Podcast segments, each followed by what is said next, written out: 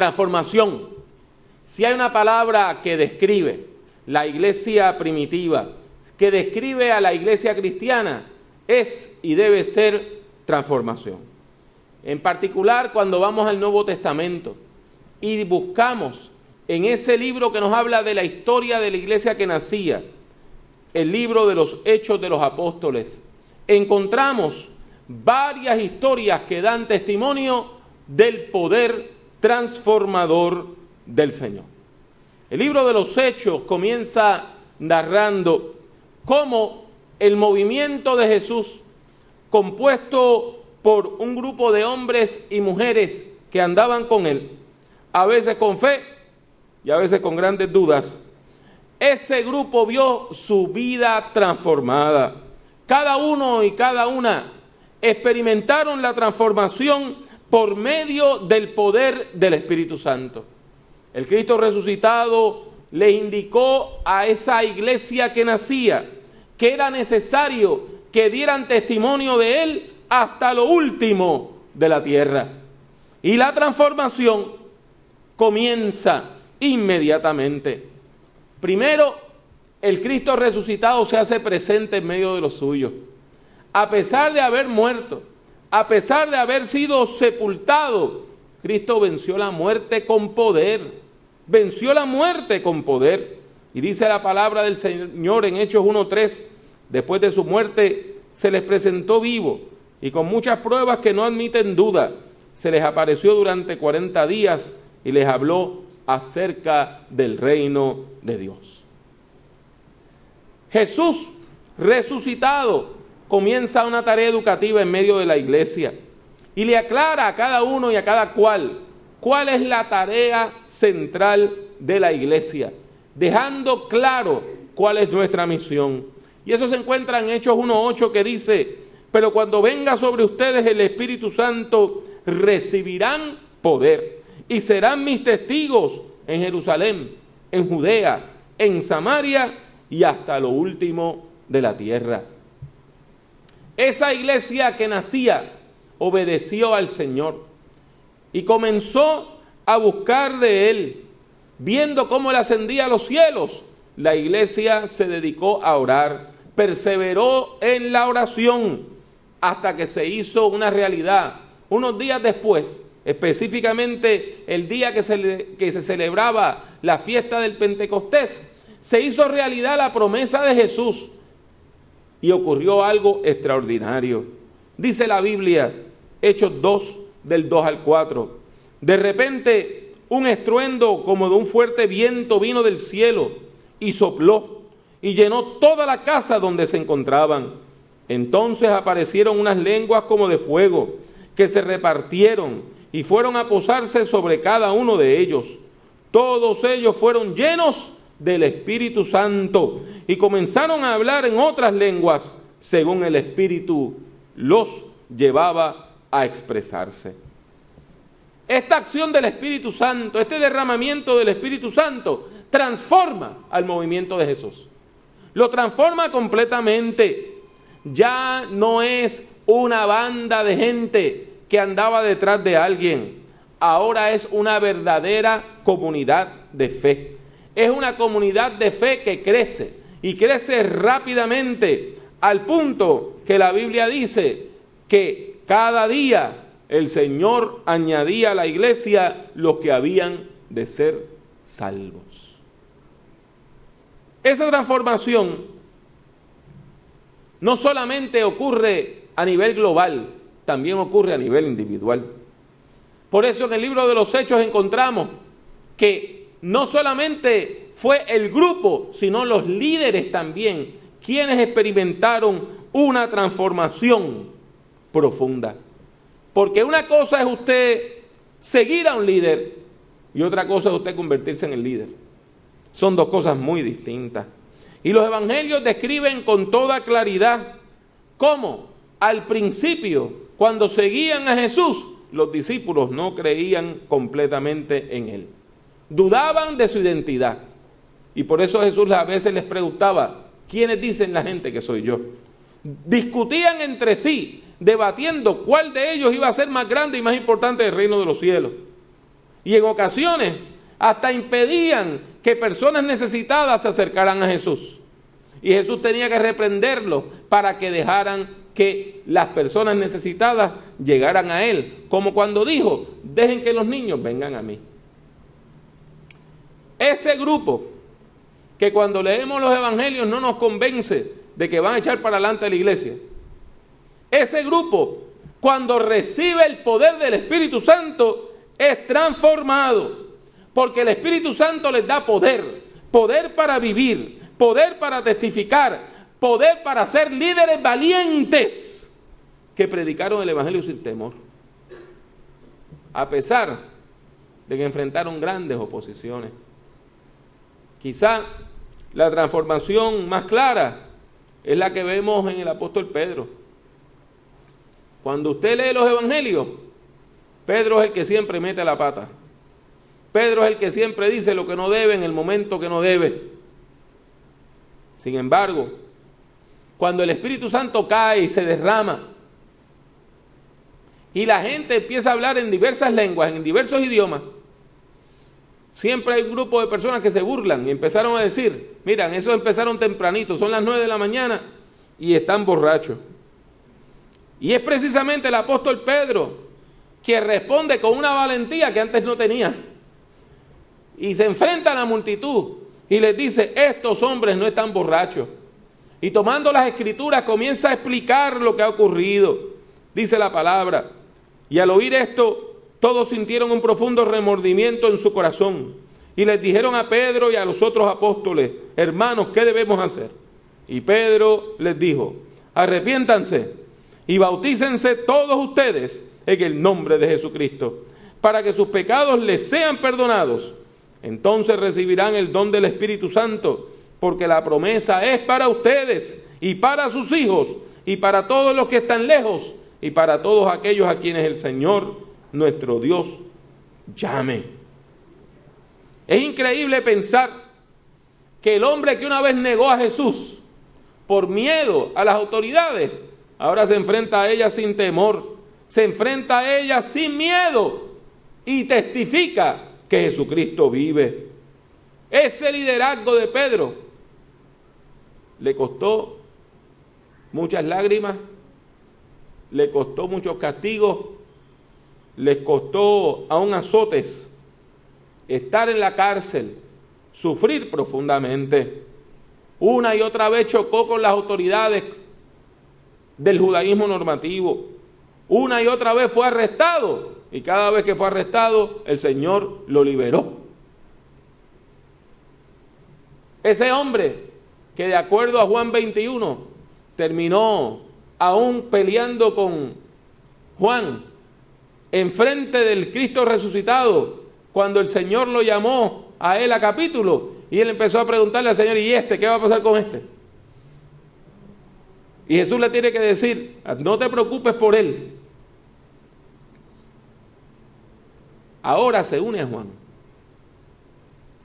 Y en un momento que fue apresado, expresa lo siguiente, juzguen ustedes, es justo delante de Dios obedecerlos a ustedes antes que a Dios porque nosotros no podemos dejar de hablar acerca de lo que hemos visto y oído.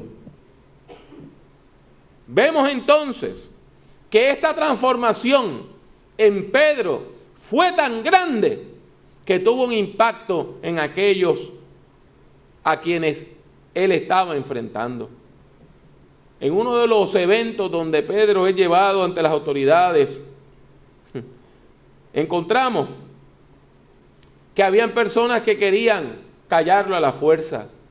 Y uno de los más grandes rabinos de la época, uno de los más grandes maestros de teología judía de la época, tuvo que expresar las siguientes palabras de advertencia. Por eso les digo ahora, olvídense de estos hombres, déjenlos, porque si esto que hacen es de carácter humano, se desvanecerá. Pero si es de Dios, no lo podrán destruir. No vaya a ser que ustedes se encuentren luchando contra Dios. Quizá la transformación más importante que ocurre en el libro de los hechos, la más radical, la más espectacular, es la que ocurre en un hombre que venía del sur de Turquía, ese país que antes se llamaba Asia Menor. Venía de la provincia de Cilicia y allí en la provincia de Cilicia había una ciudad que se destacaba por tener la segunda universidad más grande del mundo, la ciudad de Tarso. Y aquel hombre se crió allí como un hombre bilingüe y bicultural. Conocía dos idiomas, conocía dos culturas, conocía las escrituras hebreas y conocía la retórica griega. Este hombre se llamaba Saulo. Y a pesar de tener todas las comodidades que ofrecía el exilio, Saúl decide volver a Jerusalén, adoptando ese nombre, Saúl, Saulo, el nombre hebreo, porque recuerde que la gente bilingüe por lo regular tiene dos nombres, uno en cada cultura, y abandonando el nombre latino, Pablo y va a Jerusalén y allí se destaca entre sus compañeros de estudio. Saulo tenía una gran preocupación por el bienestar de su religión y por eso estaba muy preocupado por la expansión de la fe cristiana.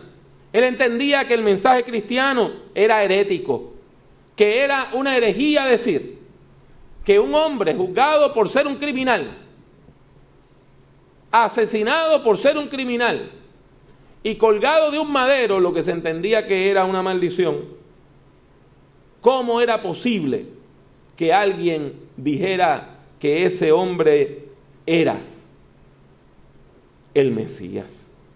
Y por eso Saulo convenció a las autoridades de que debían perseguir a ese movimiento para aplastarlo. Así, él comienza una purga. Y toman a uno de los nuevos líderes de la iglesia, un hombre llamado Esteban, y lo enjuician, lo linchan y lo matan a pedradas. Y uno de los que orquestó todo eso, dice la Biblia, fue Saulo. Saulo aprobaba lo que pasaba. Y aunque él no era de los que estaba tirando las piedras, él lo había organizado todo y él le estaba guardando la ropa a los que estaban apedreando a Esteban. Esteban así se convierte en la primera persona que da su vida por su fe, por la fe cristiana, el primer mártir de la iglesia. Y dice la Biblia, Saulo estuvo de acuerdo con la muerte de Esteban. Y ese día se desató una gran persecución contra la iglesia que estaba en Jerusalén y muchos se dispersaron por las tierras de Judea y de Samaria, menos los apóstoles. Y mientras que unos hombres piadosos levantaron a Esteban y lo enterraron y lloraron mucho por él, Saulo hacía destrozos en la iglesia. Entraba a las casas y arrastraba a hombres y mujeres y los llevaba a la cárcel. Ese era Saulo. En su cruzada contra la iglesia, dice la Biblia que Saulo aún lanzaba amenazas de muerte contra los discípulos del Señor cuando fue a ver al sumo sacerdote. Allí le pidió cartas para las sinagogas de Damasco, para que en caso de hallar a hombres o mujeres de este camino, los pudiera llevar presos a Jerusalén. O sea, que él pide autoridad no solamente para perseguir la iglesia en territorio judío, sino para ir a los lugares cercanos a destruir el movimiento de Jesús. El, gran error de Saulo es que él pensó que estaba persiguiendo a un bonche de gente. Pero no se dio cuenta que más que perseguir a personas, estaba persiguiendo a una persona. Estaba persiguiendo a Jesús. Y así, el que asolaba a la iglesia tiene un encuentro con el Cristo resucitado. Dice la Biblia, Hechos 9, del versículo 3 en adelante.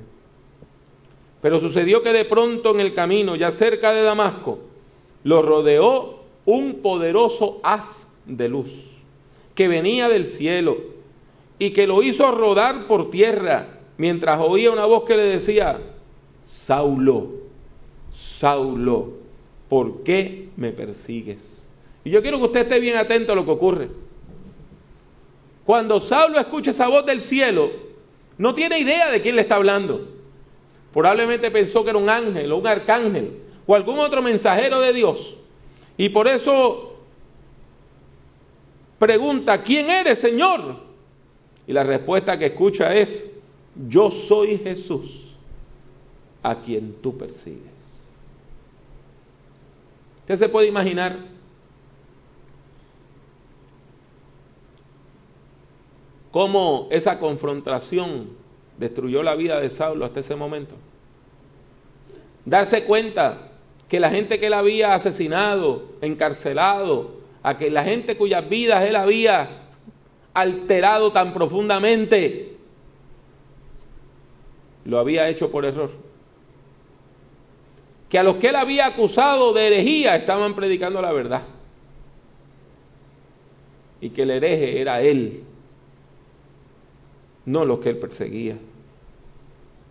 En un segundo, Saulo comprende que está equivocado. Y en vez de estar erradicando una herejía perniciosa, en realidad estaba luchando contra Cristo Jesús, quien venció la muerte con poder. La buena noticia es que el poder de Dios transforma al enemigo en hermano. Escuchen bien, el poder de Dios transforma al enemigo en hermano. Al punto que Saulo necesita de un hermano en la fe para ser sano. Ese evento del encuentro con Cristo lo deja ciego. Él pierde la vista y esperaba en un lugar donde el Espíritu Santo le dijo que estuviese, en una calle que todavía existe en Damasco que se llama la calle derecha. Y Dios, por medio de su Espíritu Santo, permite que un hombre llamado Ananías tenga una revelación del cielo. Y Ananías recibe una encomienda de parte de Cristo Jesús. Y dice la Biblia que Ananías fue y una vez dentro de la casa le impuso las manos y le dijo, hermano Saulo. Yo me imagino que las lágrimas corrieron por sus mejillas. Yo venía a arrestarte. Yo venía a echarte a la cárcel. Yo venía a perseguirte. Y ahora tú me dices, hermano, el Señor Jesús, que se te apareció en el camino por donde venías, me ha enviado para que recobres la vista y seas lleno del Espíritu Santo. Al momento de los ojos de Saulo cayó algo que parecían escamas y éste recibió la vista. Luego que se levantó fue bautizado y después de comer recobró las fuerzas y durante algunos días se quedó con los discípulos que estaban en Damasco. Esta transformación queda sellada cuando Saulo, el antiguo enemigo de Cristo, utiliza todo su adiestramiento como rabino, todos sus conocimientos de las escrituras, todo lo que sabía de la teología para predicar a Cristo y a Cristo resucitado. Enseguida Pablo comenzó a predicar en la sinagoga, dice la escritura, donde afirmaba que Jesús era el Hijo de Dios. Todos los que lo oían predicar se quedaban atónitos y decían, ¿acaso no es este el que exterminaba en Jerusalén a los que invocaban el nombre de Jesús? No es verdad que vino acá a aprendernos y llevarnos ante los principales sacerdotes. Pero Saulo iba cobrando más fuerza y confundía a los judíos que vivían en Damasco al demostrarles que Jesús era el Cristo. Y así pudiéramos seguir por las páginas del libro de los Hechos. Podríamos ver más adelante cómo aún Dios permite que se expanda la iglesia para que las personas que no eran judías lleguen a la fe por medio del encuentro que tuvo el apóstol Pedro con un hombre militar romano llamado Cornelio. el libro de los hechos de los apóstoles es bien claro. Ofrece un claro testimonio, un claro testimonio de una verdad teológica que sigue siendo real hoy. Que el poder de Dios, el poder del Espíritu Santo de Dios puede transformar, puede transformar a las personas que se acercan a Dios con fe. Podemos ver nuestras vidas transformadas, podemos ver nuestras vidas cambiadas, podemos vencer el vicio y la maldad, podemos pasar de personas llenas de ira a personas llenas de amor. Podemos pasar de ser enemigos a ser hermanos cuando el Espíritu Santo toca nuestras vidas. Y ese poder de Dios sigue activo. Ese poder de Dios sigue vivo. Ese poder de Dios está a nuestro alcance porque Dios sigue dispuesto a transformar las vidas de todas aquellas personas que se acerquen a Él y le invoquen con fe. Esa es nuestra esperanza. Esa es nuestra esperanza. Esa es nuestra experiencia. Y ese es nuestro mensaje en el nombre poderoso de Jesús. Amén.